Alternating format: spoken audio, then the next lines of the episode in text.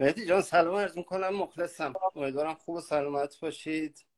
و سلام عرض می‌کنم خدمت تمام دوستان عزیزی که برنامه رو حالا چه به صورت live توی اینستاگرام چه به صورت صوتی در Clubhouse دنبال می‌کنن. و همونطور که شما گفتید من یه عذرخواهی بدهکارم به دوستان. سه هفته پیش شرمنده شدم. نمی‌دونم واقعا داستان چی بود. بر صورت خوشحالم که امروز در خدمتون هستم و ارز کنم که من می‌خواستم اجازه بخوام که تسلیتی هم عرض بکنم بابت اتفاقات اخیری که بر صورت در ایران افتاده و ما خب جانها و جوانهای عزیزی رو از دست دادیم و آره شرایط ایران بر صورت شرایطی هستش که هممون بهتر می‌دونیم که به چه صورتی هستش. در خدمتتون هستم.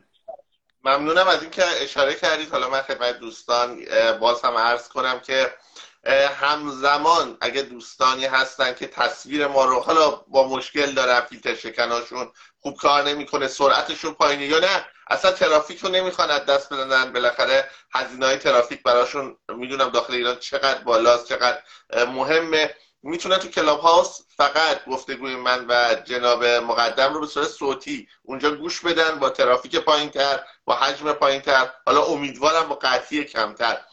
همزمان توی اتاق توانا توی اتاق چهارشنبه های توانا چه در صفحه من چه در صفحه توانا در حال پخش اونجا می‌تونید برنامه رو گوش بدید. اینجا هم که در خدمت تصویری در خدمت جناب مقدم هستیم. من یه نکته دیگه عرض کنم که جناب مقدم تسلیت گفتن. من هم یک تسلیتی عرض کنم. البته برای اتفاقات ایران برای کشته ها زندانی ها اعدامی ها زخمی ها واقعا برای تمام مردم ایران که آسیب دیدن حالا بسیارن. بله. در طول این انقلاب ما تسلیت گفتیم هر هفته. اما این هفته حالا یک اتفاق حالا میگم طبیعی هم رخ داده در خوی که بسیاری از عزیزانمون حالا یا کشته شدن زخمی شدن خونه هاشون رو تو این سرما دست دادن که به اونها هم تسلیت میگیم. هرچند که من اعتقاد دارم حتی اتفاقات طبیعی که در ایران میفته باز هم جمهوری اسلامی مقصره. چرا؟ چرا مثلا در ژاپن زلزله یک ریشتر دو ریشتر قوی تر صورت نمی‌گیره. وقتی شما میدین یه ریشتر یعنی ده برابر دو ریشتر یعنی صد برابر قوی تر و تعداد کشته ها کمتره تعداد ساختمون که بین میره کمتره و رسیدگی که بعد از این اتفاق وجود داره چقدر بیشتره. بله. مقدم نه مورد به جایی شما گفتید می‌خواستم همین ابراز همدردی کنم با عزیزانی که در خوی بر صورت گرفتار این بلای طبیعی شدن. دیگه ما متاسفانه همونطور که شما گفتین کوچکترین اتفاقی ضرب در یک عدد بزرگ میشه در کشور ما چون یعنی طبعاتش خیلی سنگین هستش. و حالا بعد شانسی هم تو زمستون این اتفاق افتاده و خبرهایی که حالا می‌رسه متاسفانه حاکی از این هستش که عزیزان شرایط سختی رو دارن در خود. بر شکل از جمهوری اسلامی که آبی گرم نمیشه راستش. مهدی جان واسه این داستانه که اتفاق میفته و طبق معمول فقط مردم هستن که به داده همدیگه می‌رسن و خوشبختانه مردم خوبی داریم و اینجور موقع ها به هر صورت تا اونجایی که در توان هر کس باشه کمک می‌کنه که یه طوری خلاصه از این موزل و مشکل هم عبور کنیم. در خدمت دوستان شاعر نویسنده می‌دونم دارن خودشون بلند شدن رفتن اونجا دارن کمک می‌کنن دارن پول جمع می‌کنن. هرچند که باز جمهوری اسلامی تو همین کمک های مردمی هم سنگ اندازی می‌کنه. یعنی آدم خوشنامی که فکر کنم همه قبولش دارن. مثل کریم باغری جلو افتاده بوده چون بالاخره خودش ترک زبان هست اون منطقه رو خوب می‌شناسه. بله. داشته پول جمع کرده داشته بار درست می‌کرده بفرسته حساباش رو مسدود کرده که نتونه این خبر رو اصلا واقعا یعنی شوکه شدم. یعنی اینکه دیگه من اصلا نمی‌فهمم. مثلا این رسما یه سنگ اندازی تو این داستان هستش دیگه. آقا اصلا فرض کنیم که شما خودتونم خوب می‌رسید خودتونم خوب کمک می‌کنید. چه اشکالی داره که اگر یه نفری که معتمد مردم هستش به هر صورت داره یه, یه گوشه از این بار رو می‌خواد بلند کنه این چه حرکتیه که من واقعا تعجب کردم. یعنی چیزی که شنیدم تو اخبار خوندم که حساب کریمه واقعی مسدود شده به خاطر همین داستانی که شما گفتیم بر صورت این داستان تأصف که هر روز ما به عناوین مختلف داریم. چرا واقعا بریم سراغ بحث اصلیمون. ما در واقع خب یک اتفاق خیلی مهم رو شاهد بودیم در چند ماه اخیر. حالا بالا پایینایی داشته حضور خیابانی کم رنگ و پر رنگ هایی شده اما این انقلاب بالاخره ادامه داشته. داریم می‌بینیم چه به صورت حالا در واقع فعالیت های مدنی چه حضور خیابانی چه فعالیت های مجازی چه در واقع اون همبستگی که در داخل و مخصوصا خارج از کشور حالا بعد از اینکه در داخل ایران مردم واقعا به رگبار گوله بستن خارج از کشور اومدن. بعد از مدت ها که واقعا خیلی کمرنگ بود حمایت ها واقعا ایستادن چه ایرانی ها حتی یه تعدادی از سلبریتی ها فعالین خارجی. شما این انقلاب رو ریشه هاش رو آیندهش رو چجور ارزیابی می‌کنید والا بر صورت این انقلابی که حالا تحت عنوان اسم قشنگترش که شاید به اصطلاح حاوی اون شعاری هم که این روزا ما زیاد شنیدیم زن زندگی آزادی هستش. اسم انقلاب رو هم اگر این بذاریم درسته که من فکر می‌کنم که به هر صورت خب ما می‌دونیم که جرقه این اتفاق با در واقع قتل محسا امینی عزیز اتفاق افتاد. و خب همه متاثر شدن. اتفاق خیلی ناراحت کننده ای بود واسه کل کشور. ولی کن در کل من معتقدم که این یه جرقه بود در واقع. می‌دونید؟ یعنی شما وقتی که مثلا تاریخ این 44 سال اخیر رو که آدم یه ریویوی تو ذهنش می‌کنه به این نتیجه می‌رسه که در واقع جمهوری اسلامی از روز اول شروع کرده به اتفاقاتی که باعث نارضایتی مردم شده به تدریج. و من حقیقتش نمی‌دونم اگه بخوام مثلا تشبیه کنم چیزی که تو ذهن خودم همیشه به این صورت مجسم میشه من فرض بفرمایید که مثلا جمهوری اسلامی رو یک دایره فرض می‌کنم مردم رو هم یه دایره. خب؟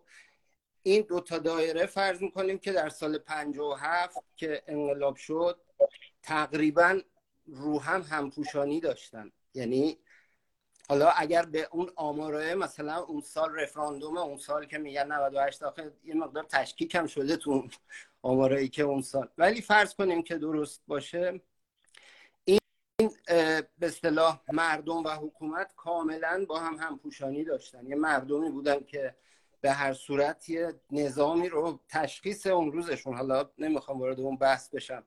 تشخیصشون این بود که یه نظام مستبد و دیکتاتوری هستش. انقلابی کردن و کاملا با حکومت منطبق بر هم در سال 57 بعد اینو وقتی که شما مثلا مرور که می‌کنید از سال 57 می‌بینید که به سرعت مثلا یهو اتفاق مثل مثلا جنگ جنگ هشت ساله شروع میشه که حالا اونم مثلا بهش می‌گفتن جنگ تحمیلی. خب در صورتی که همونش هم باز جای خیلی سوال هستش که اصلا چی شد که جنگ شروع شد؟ حالا خیلی داستان مفصله دیگه. خب ولی هشت سال جنگ. ولی چون اون همپوشانیه بود مردم در واقع با حکومت میشه گفت هم صدا که بودن.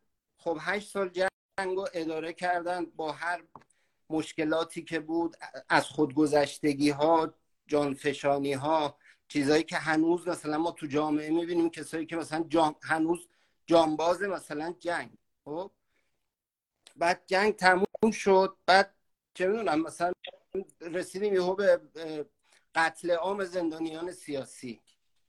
بعد مثلا می‌رسیم یهو به چه می‌دونم یه اتفاقی مثل توی دانشگاه سال 76 بعد می‌رسیم به چه می‌دونم 88 یهو مثلا داستان جنبش سب اون تقلب گسترده تو و در کل می‌خوام این شکلی بگم که من تو ذهن خودم این دوتا دایره مردم و حکومت از همون بعد سال 57 خیلی به سرعت شروع کردن این شکلی از روی هم دور شدن. می‌دونین؟ این همپوشانیه کم و کمتر شد.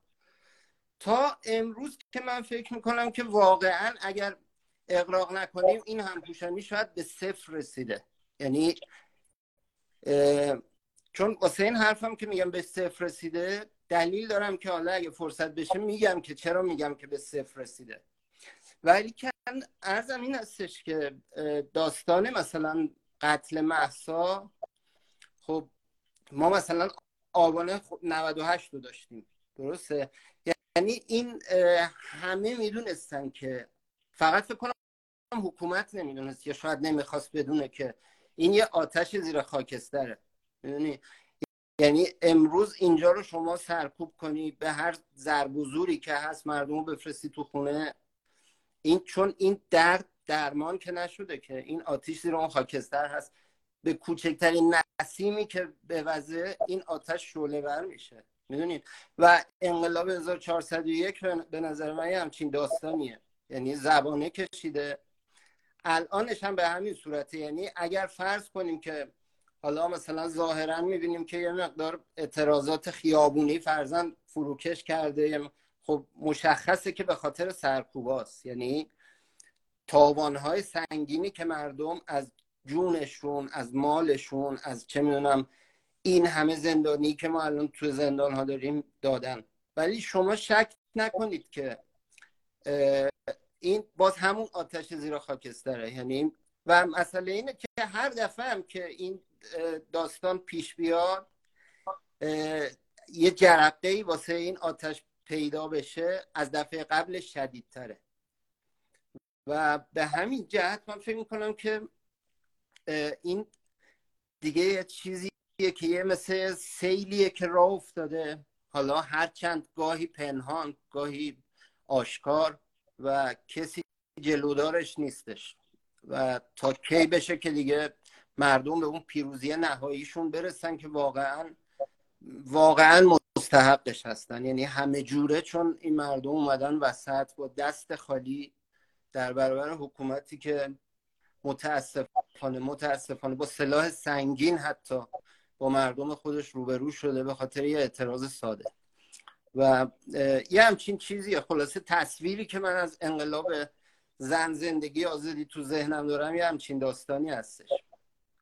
اصلا خیلی جالبه که حالا بعد این جمهوری اسلامی فقط زورش به یه مشت نوجوان و جوونی که با دست خالی اومدن خیابون و دارن اعتراضشون رو بیان می‌کنن نقدشون رو بیان می‌کنن می‌رسه. وگرنه می‌بینیم که مثلا آمریکا میاد قاسم سلیمانی رو می‌کشه. اینو بلوا می‌کنن که ما انتقامی سخت می‌گیریم. بعد می‌گیرن مردم خودشون رو تو هواپیمای مسافربری می‌کشن به عنوان انتقام سخت. یا الان مثلا اسرائیل اومده تجهیزات نظامی ایران رو زده. خب تو مملکت ما اومده یه تیکه رو زده. اینا گفتن نه هیچی نشده. ما موفق شدیم. یه سقفی تخریب شده. یعنی حتی میترسن میترسن که در یه کشور دیگه که بیاد بهشون حمله نظامی کنه بیاد هر کاری کنه نمی‌دونم تمام افراد مطرحشون رو بکشه کوچکترین پاسخی بدن. فقط زورشون به مردم خودشون می‌رسه چون مردم بیدفان چون تو خیابونن چون دست به اسلحه نبردن چون با هنوز دارن با اینها هنوز هنوز با زبون منطق صحبت می‌کنن. بله. همینطوره دقیقا که میگید شما. و حالا مثلا این داستان اخیر که شما میگی سقفی خراب شده و مثلا می‌تونن ماسمالیش کنن به قول معروف. بخوایم راحت صحبت کنیم توجیهش کنن و اینا. ولی تو روز روشن میان مثلا یک کسی یه مهره اساسی داستان هسته ایشون رو مثلا آقای فخری زاده رو تو تهران حومه تهران ترور می‌کنن. ولی باز هیچ کار خاصی عملا نمی‌تونن صورت بدن. و متاسفانه همینطوره. یعنی تاریخ نشون داده که در مجموع نظام های دیکتاتوری نظام های مستبد و توتالیتر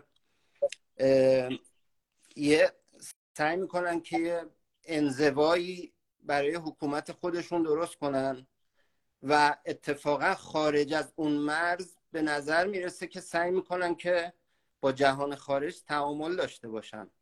و ناخداگاه من احساس می‌کنم که به اونها این سیگنال رو میفرستن که آقا ما همه جوره مثلا هوای شما رو داریم ولی شما به داخل ما کاری نداشته باشید که ما چی کار می‌کنیم. توجه می‌کنید؟ و رو همین حسابم هستش که من واقعا تو مثلا اتفاقاتی که بخواد به صورت اساسی تو داستان شرایط سیاسی ایران بیفته.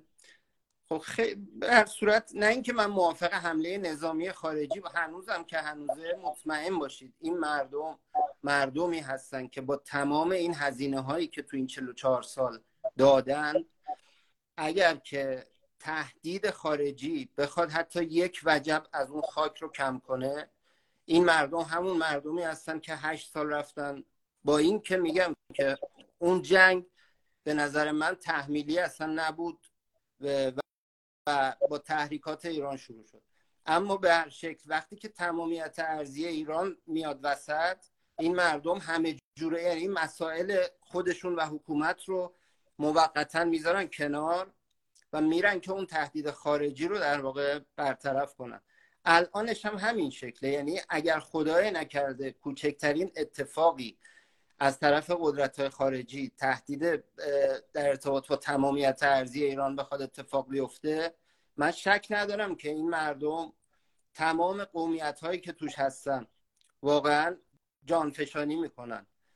اما در شکل من فکر می‌کنم که هنوزم که هنوزه سیستم به همون شکله. یعنی جمهوری اسلامی خیلی سعیش بر این هستش که با جهان خارج از این مرز سیاسی خودش تعامل کنه و هر بلایی که می‌خواد سر این مردم مظلوم در بیاره که به هر صورت واسه همین هم هستش که من خیلی چیز نیستم. یعنی ایدئال حرکت در نهایت این هستش که ما باید روی پای خودمون بیستیم و خودمون تغییرات رو انجام بدیم. آخه من حالا وادیم خواستم وارد بحث بشم ولی من یه مقدار چیزی که حالا خودم در اطراف می‌بینم یه متفاوته. یعنی با توجه به تجربه‌ای که مردم مثلا می‌بینن توی کشورهای دیگه تو جنگ مثلا سربستان و بوسنی می‌بینن نسکشی اونجا. توی عراق که در واقع اصلا این نسکشی را افتاده بود عراق داشت واقعا به تمام کشورهای همسایه تجاوز می‌کرد. توی افغانستان که القاعده و طالبان سر مردم چه بلایی آورده بودن و الان که باز به قدرت رسیدن چه بلاهایی میارن.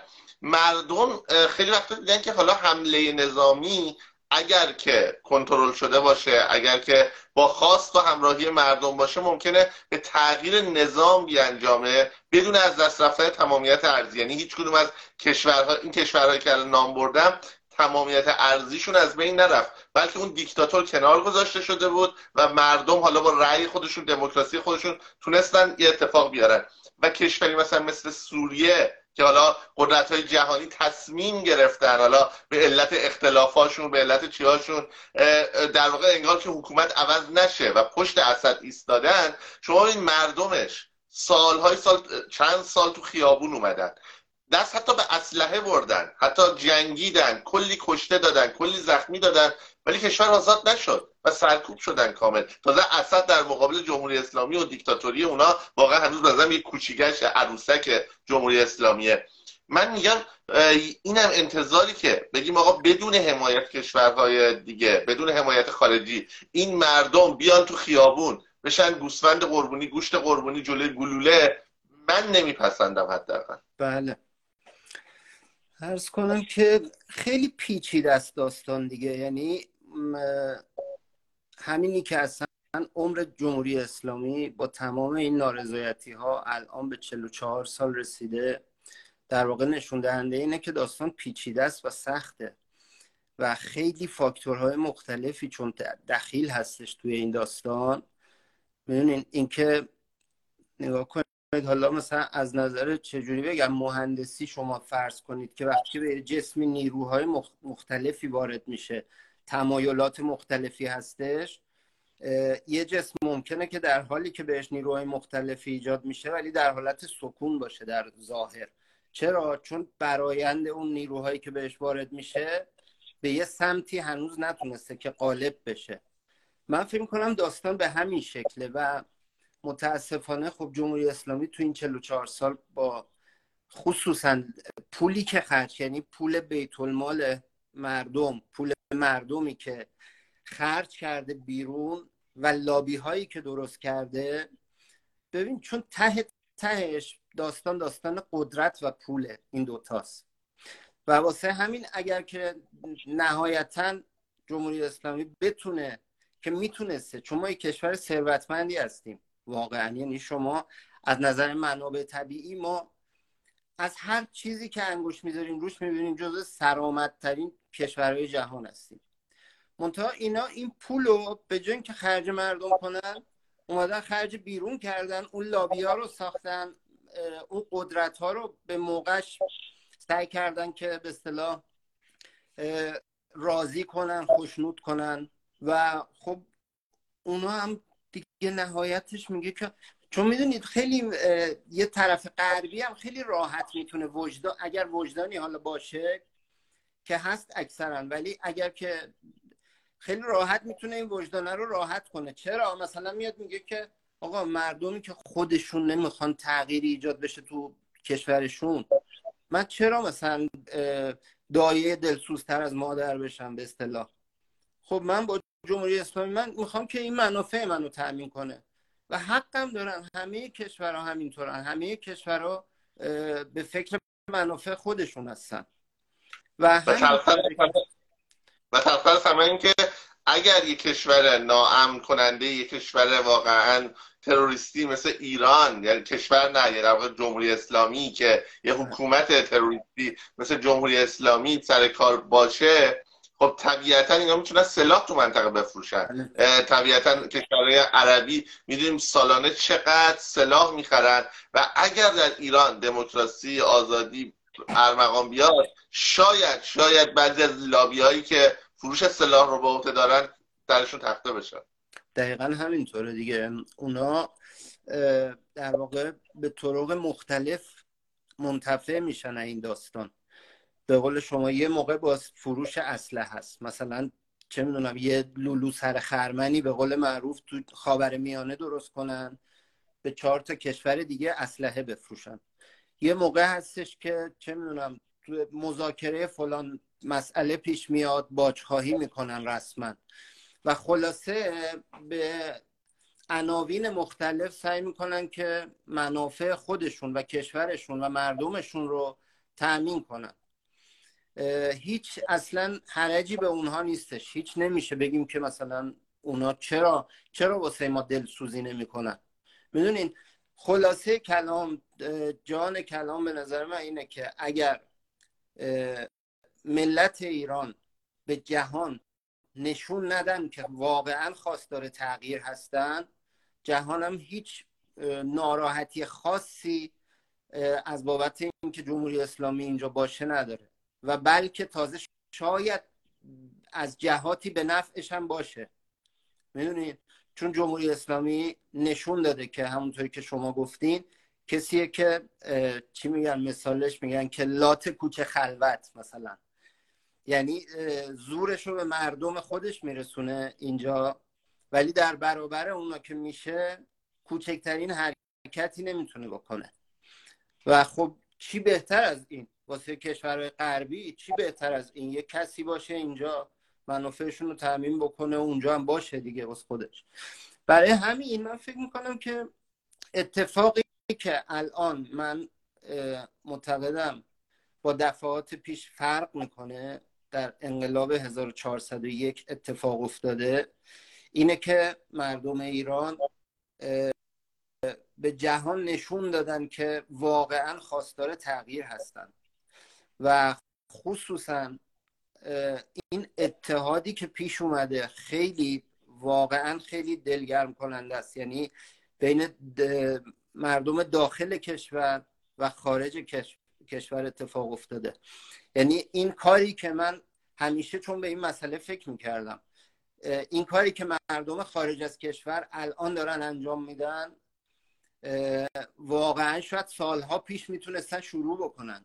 چون به هر صورت مایی که چه به اختیار چه به جبر از یه آزادی بیان و از یه حکومت دموکراتیک اینجا برخوردار هستیم خب خیلی راحت می‌تونیم به هر صورت ما بخشی از مردم ایران هستیم و خیلی پیشتر از این این حرکت باید شروع می شده ولی به قول معروف ضرر رو از هر جا بگیری منفعته. الان اتفاق خوبی که افتاده این همبستگی است که شما می‌بینی انگار توی سیستمی هر کسی داره سعی می‌کنه کار خودش رو به نحوی انجام بده. و مثلا فرض کنید این گرد همایی که اخیرا تو استراسبورگ مثلا اتفاق افتاد. خب اینا نمودهای جهانی پیدا می‌کنه. جهان می‌فهمه که آقا ملت ایران به هر صورت مثلا با ده سال پیششون فرق کرده. و وقتی که اینطوری بشه اون وقت دیگه اونها هم گوششون تیز میشه اونها هم حتی اگر گاهی منافعشون یه مقداری به خطر بیفته ناچارن. یعنی ما خلاصه کلام من فکر می‌کنم که جهان رو باید ناچار کنیم به اینکه آقا ما به عنوان ملت ایران این تصمیم رو گرفتیم و شما ناچارید که این تصمیم ما رو بهش احترام بذارید و پذیرا باشید. و کمکی هم بتونید بکنید که بهتر.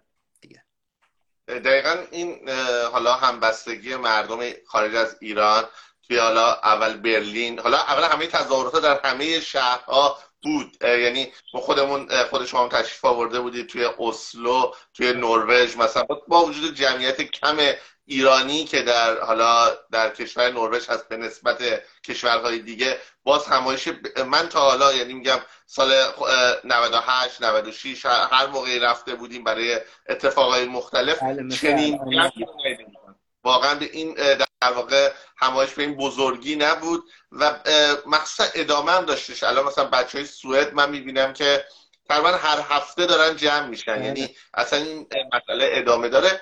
و بعد برلین به قول شما استراسبورگ الان 11 فوریه پاریس فکر کنم 22 فوریه توی بروکسل و همه اینها این جمع های بزرگی که تشکیل میشه مطمئنا تو خبرهای خارجی بازتاب داره و خواست مردم ایران رو به دولت مردای خارجی میرسونه. اما حالا غیر از این حالا تجمع ها که همه افراد همه افراد حالا هر ایرانی هر حتی فارسی زبان چون من می‌بینم حتی بعضی از عزیزان افغانستانی لطف می‌کنن تشریف میارن همبستگی دارن با ما و توی این تجمع ها حالا غیر از این شما به عنوان هنرمند به عنوان هنرمندی که در بسیاری از کارهای اجتماعی سیاسی ازتون تو این سالا حتی قبل از انقلاب 1401 ایران منتشر شده. نقش هنرمندا چه داخل کشور چه خارج از کشور رو توی این انقلاب توی تغییر نظام جمهوری اسلامی چی می‌دونید والا مهدی جان هنر خب به صورت خوشبختانه من و شما همپوشانی ذهنیمون با هم خیلی زیاد هستش و هنر به هر صورت و وجوه مختلفی داره دیگه. مثلا چه می‌دونم خصوصا هنر موسیقی.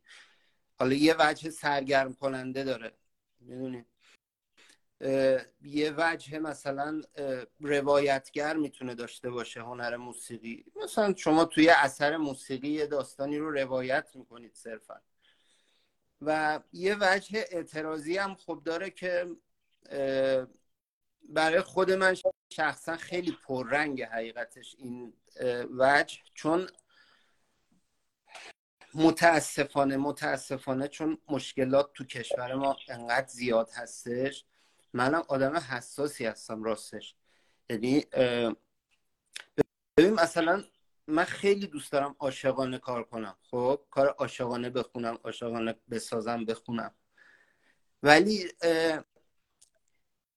حتی می‌خوام به شما بگم که مثلا تو این خصوصا هی هر چی گذشته چون هی شرایط بدتر شده مثلا عاشقانه هم اگر کار کردم واقعا با وجدان ناراحت کار کردم.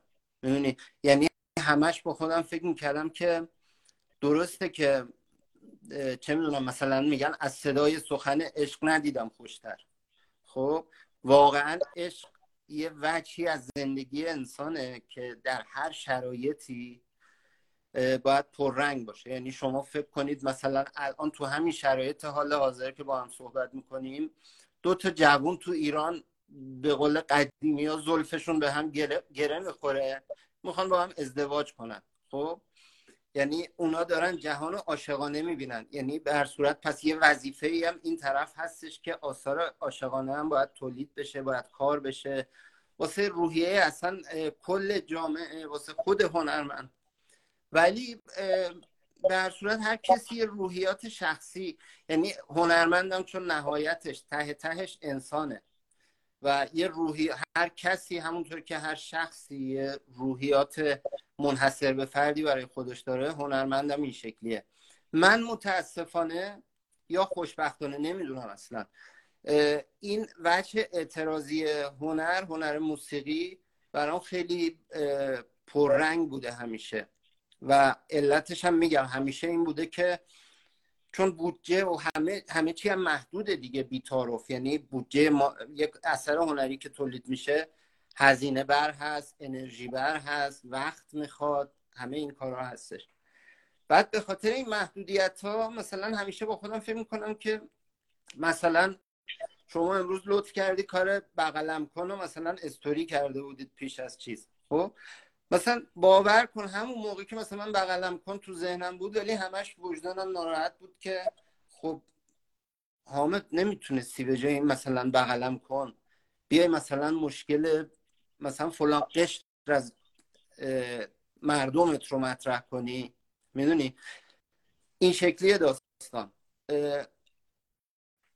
ولی کن الان تو این شرایط به خصوص و این چند ماه اخیر که این داستان انقلاب 1401 انقلاب زن زندگی آزادی به صلاح جدیتر و شدیدتر شده خب دیگه بر هیچ کس پوشیده نیستش که هنر هنر اعتراضی می‌تونه نقش خیلی اساسی تو این داستان ایفا بکنه. حالا این خیلی فکر می‌کنم که به روحیات اون هنرمند برمیگرده که چطوری بخواد این نقش رو ایفا بکنه. یه موقع هستش که شما مثلا مثل یه ماشینی میمونه که اون اثر هنری میاد یه مقدار روغنکاریش می‌کنه. می‌دونی؟ بعد از یه مدت ماشین شما وقتی که یه سال که میگذره شیش ماه که یه سال که میگذره باید روغنش رو عوض کنی که این سیستم نرمتر و خوبتر کار کنه. هنر می‌تونه یه موقعی همچین نقشی داشته باشه به نظر من. یه موقع هستش که نه یه کسی تصمیم می‌گیره که مثلا یه اثر حماسی تولید بکنه. یعنی بیاد به اون جوی که هستش به اون مردمی که انرژی می‌خوان در واقع واسه این جریان انرژی تزریق بکنه. حالا وسط صحبتت می‌تونی چون حالا بالاخره یه سری مخاطبانت از صفحه خودت اومدن که کاراتو صد درصد به خوبی می‌شناسن. ولی بعضی از مخاطبای توانا خب بیشتر در واقع مخاطبان مسائل اجتماعی سیاسی هن. ممکنه کارهای موسیقی رو خیلی جدی دنبال نکنن. در واقع یه تعدادی از کارهای جدید تو کاری که تو چند سال اخیر چهار پنج سال اخیر یا حتی قبلتر کاری که سویه های اجتماعی سیاسی داره بیشتر برای مخاطب ما معرفی کنی اسمشون حداقل بگی. و اگر هم مثلا اگر یکی از این موزیک ها رو آماده داری یا می‌تونی live بخونی هر جوری برای ما پخش کنی که مخاطب ما یه با فضای اون آشنا بشه ممنون میشم. خواهش می‌کنم. مهدی جان من به هر صورت افتخار اینو داشتم که چه در ایران حالا چه در اینجا با خصوصا از بابت شعر و ترانه با انسان های خیلی در درجه اول فرهیخته و خیلی با انسانیت بالا کار کنم و در وهله دوم کسایی که به هر صورت در عرصه شعر و ترانه حرفی برای گفتن داشتن کسایی هستن که تعهدی داشتن همیشه نسبت به کارشون. کارهای من حقیقتا هیچ وقت سفارشی نیستش. یعنی مثلا فرض کنم با خود شما هم که کار کردم در واقع اگر با هم با هم نشستیم یه چیزی رو صحبت کردیم یه میشه گفت یه درد مشترکی بوده.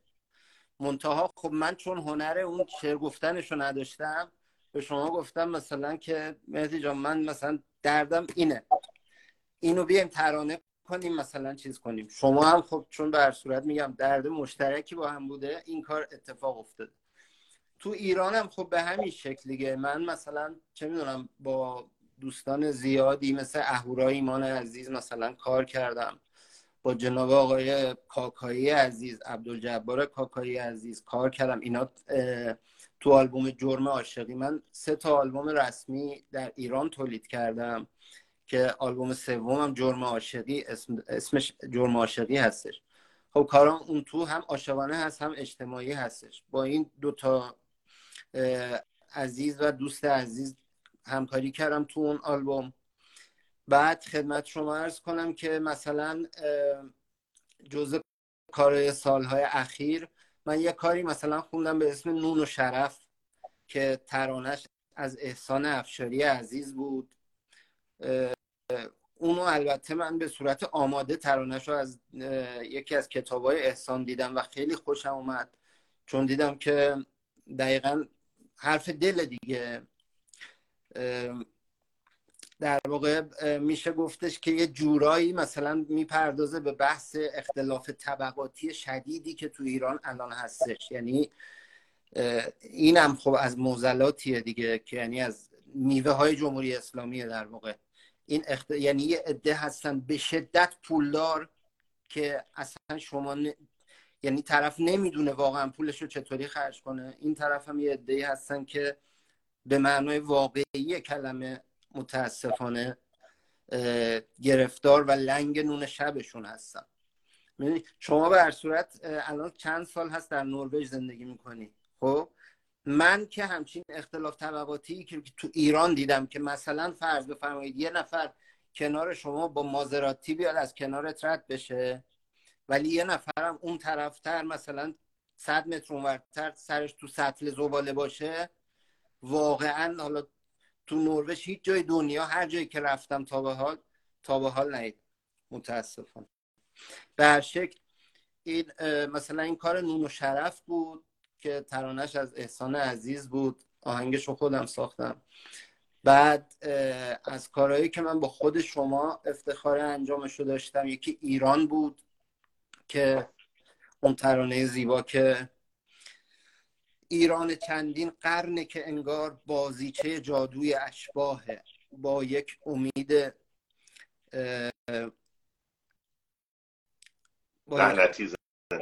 زنده. است. شاید یه روز خوب تو راهه. مثلا این کار. خب این حرف پر از درد دیگه. با یک امید. شاید یه روز خوب تو راهه.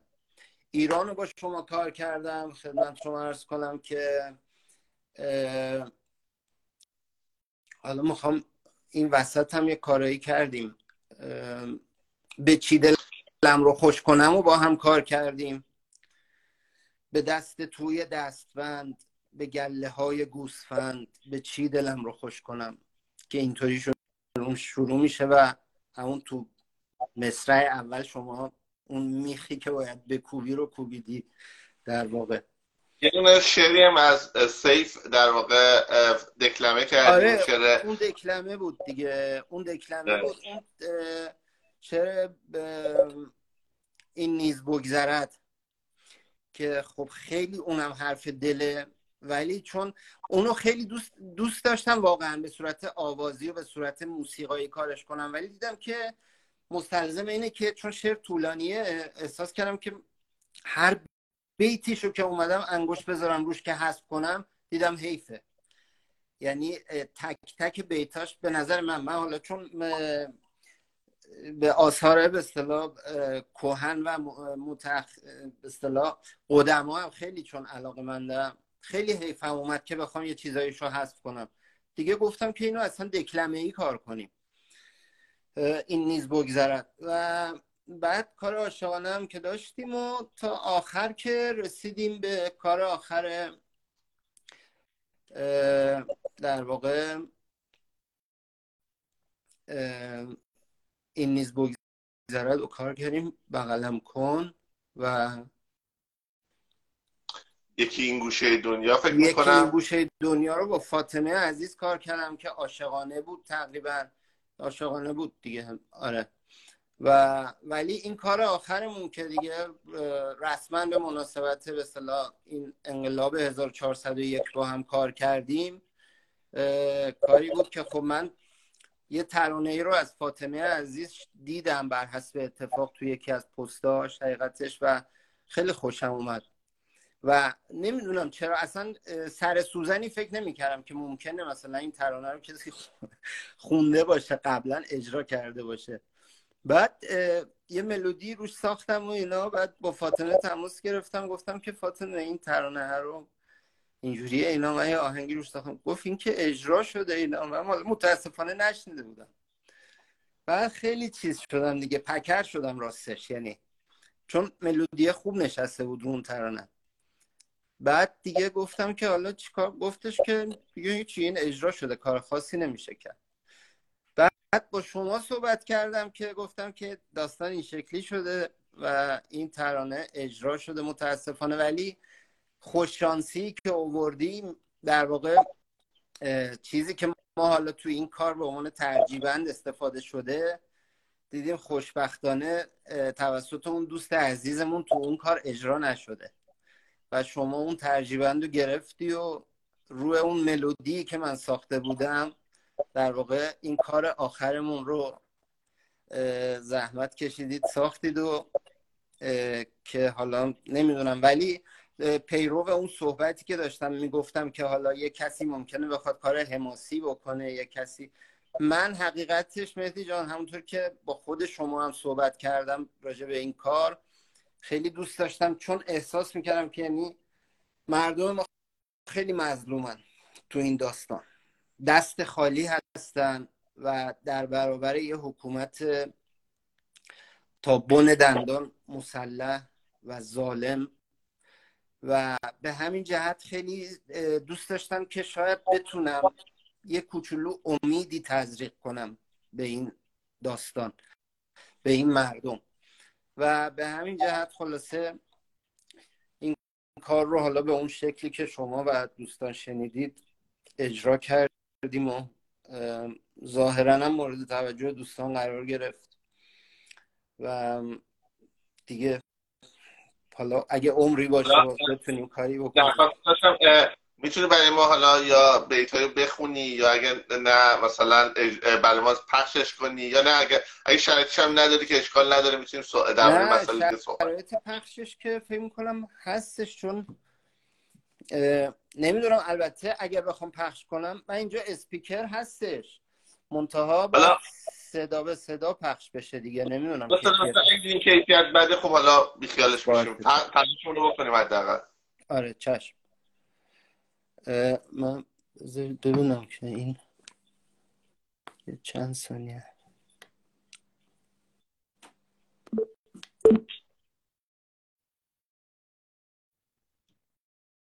من تا جناب مقدم این کار فنی انجام میدن خدمت دوستان عرض کنم که live ما با جناب مقدم که حدود ده دقیقه دوازده دقیقه تموم میشه بلا فاصله ما میریم. این live تموم میشه توی اینستاگرام. در Clubhouse برنامه رو پی می‌گیریم با کارگاه ادبی در واقع چهارشنبه ها که چند سال ما با توانا داریم در حالا پلتفرم های مختلف تو Clubhouse یه اتاقی هست که اونجا می‌تونی تشریف بیاری اتاق چهارشنبه ها. چه اگر برید تو Clubhouse من سید مهدی موسوی چه Clubhouse توانا می‌تونید اتاق رو پیدا کنید و اونجا وارد بشید. معرفی کتاب داریم معرفی فیلم داریم شعرخونی داستان ترانه و مهمتر از همه نقد آثار شما. خب جناب مقدم کار چجور پیش میره؟ فکر می‌کنم متاسفانه امکانش نیستش. به دلیل اینکه این اسپیکره از نوع بلوتوث هستش. من الان که اینو با کابل وصل کردم به دستگاه دیگه ای که از اون پخش کنم ولی این به گوشی وصل میشه. چون از قبل به گوشی من وصل شده هی میره به گوشی وصل میشه. اگر من بخوام نمی‌دونم این پیج رو بفرستم کنار بخوام صدا وصل پخش کنم از طریق این اسپیکر فکر می‌کنم که live قطع بشه. قطع میشه. بله.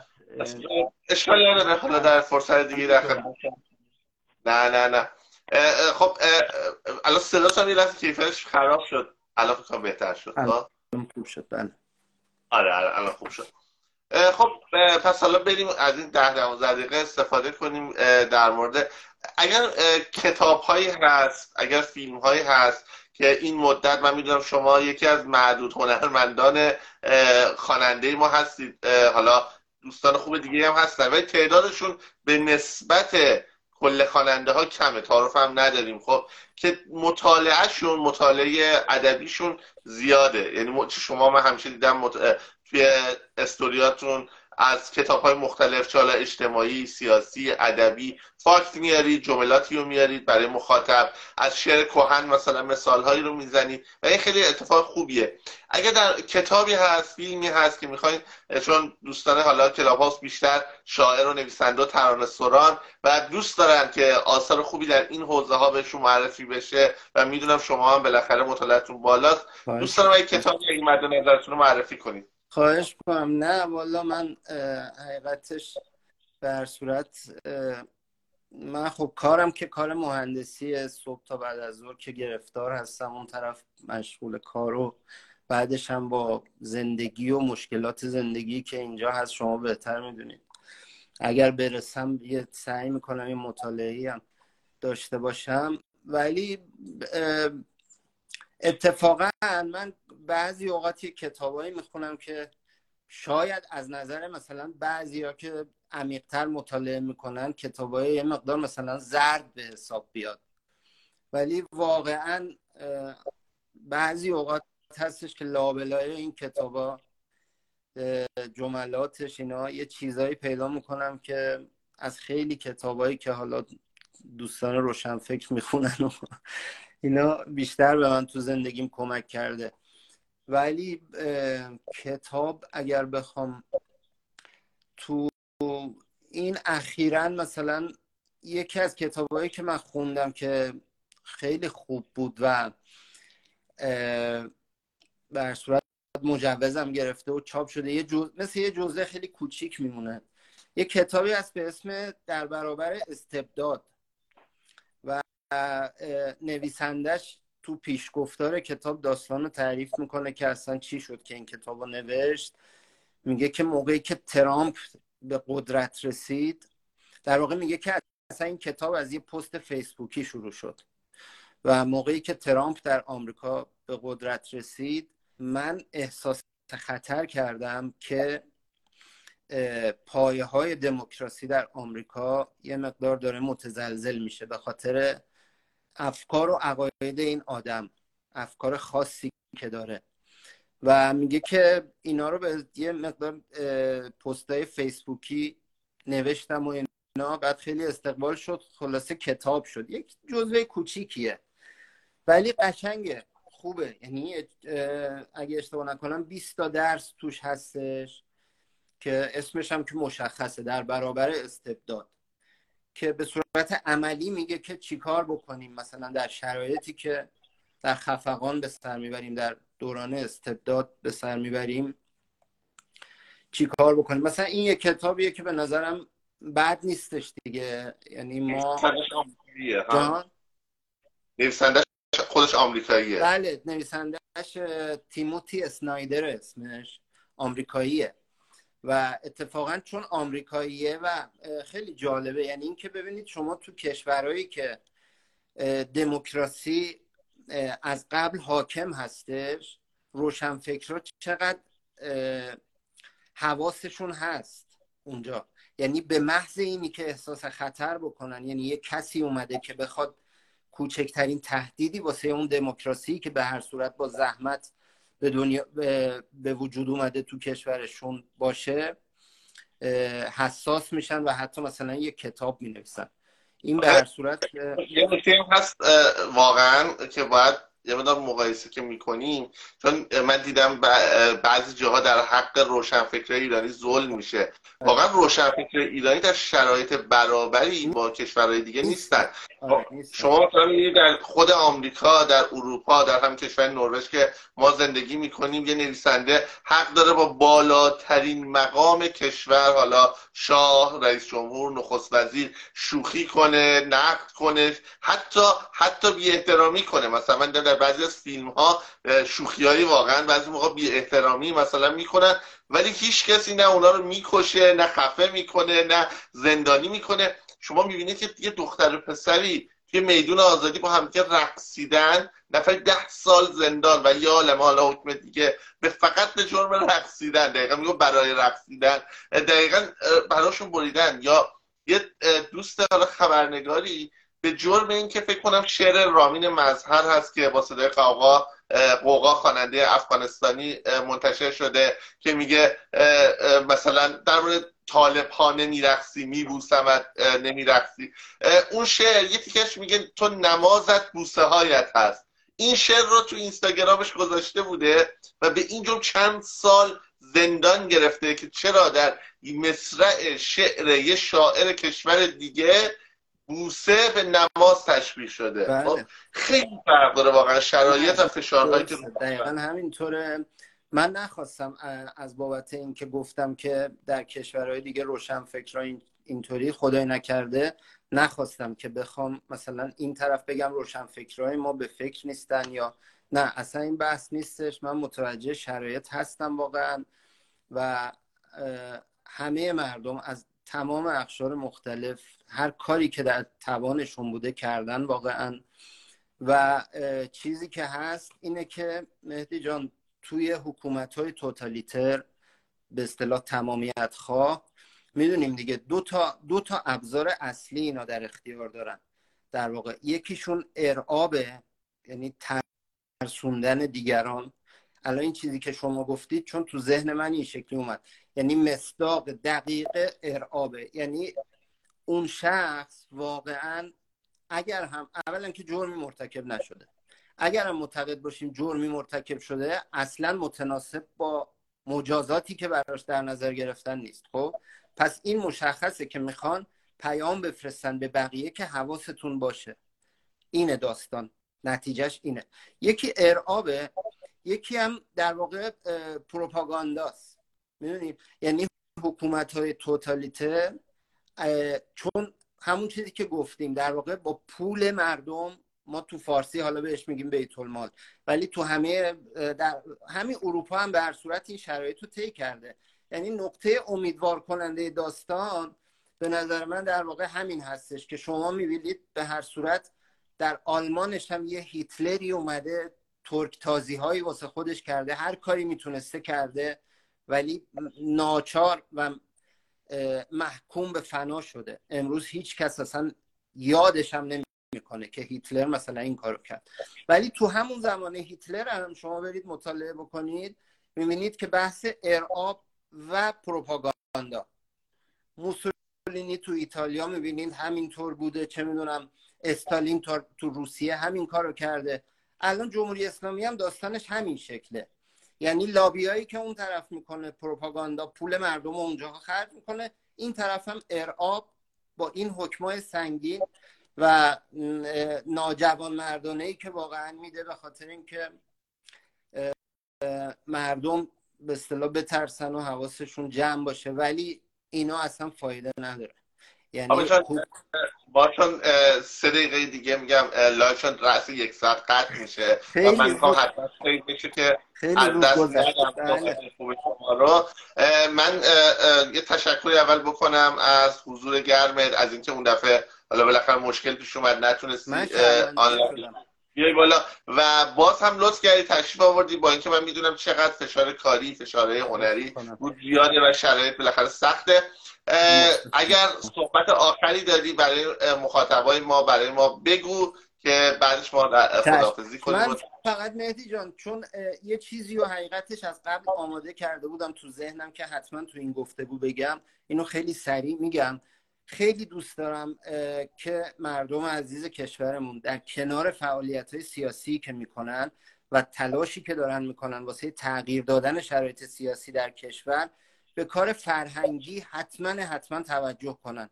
یعنی اگر ما بخوایم به صورت زیربنایی و اساسی کشورمون درست بشه حتما باید کار فرهنگی بکنیم باید مطالعه بکنیم باید فرهنگ رو توی کشور بالا ببریم. می‌دونید؟ یعنی شما وقتی که می‌بینید که الان مثلا فرض کن توی فلان امامزاده مردم هنوز میرن پول میندازن واسه اینکه مریضشون شفا پیدا کنه.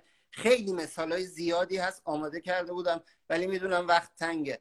لطفا خواهشن به عنوان خواهشن کلمه اشتباهیه ها من ببخشید. از این برادر خودشون در واقع داشته باشن. هر کسی در حد توانش کار فرهنگی بکنه اطرافیانش رو آگاه بکنه ایشالله آینده روشنه و خیلی هم ممنون از شما که این وقت رو در اختیار من گذاشتید. پیج عزیز توانا. ممنون. ممنونم از شما که مهمان ما بودید و تمام مخاطبان عزیزی که تا الان به این گفتگو گوش دادن. ممنونم جناب مقدم و منتظر کارهای جدیدتون صمیمانه هستیم. دوستان می‌تونن صفحه اینستاگرام خود جناب مقدم رو دنبال کنن. اونجا کارهای زیباشون هستش و بشنون. متاسفانه به علت مشکل فنی نشد که به صورت آنلاین بشنویم. مرسی از شما. من خدافزی می‌کنم ازتون و بعد مرسی. مرسی خدا نگهدار. موفق باشید. با همرسانی کامنت و like اتون. به گسترش آگاهی کمک کنید. دکمه subscribe یادتون نره.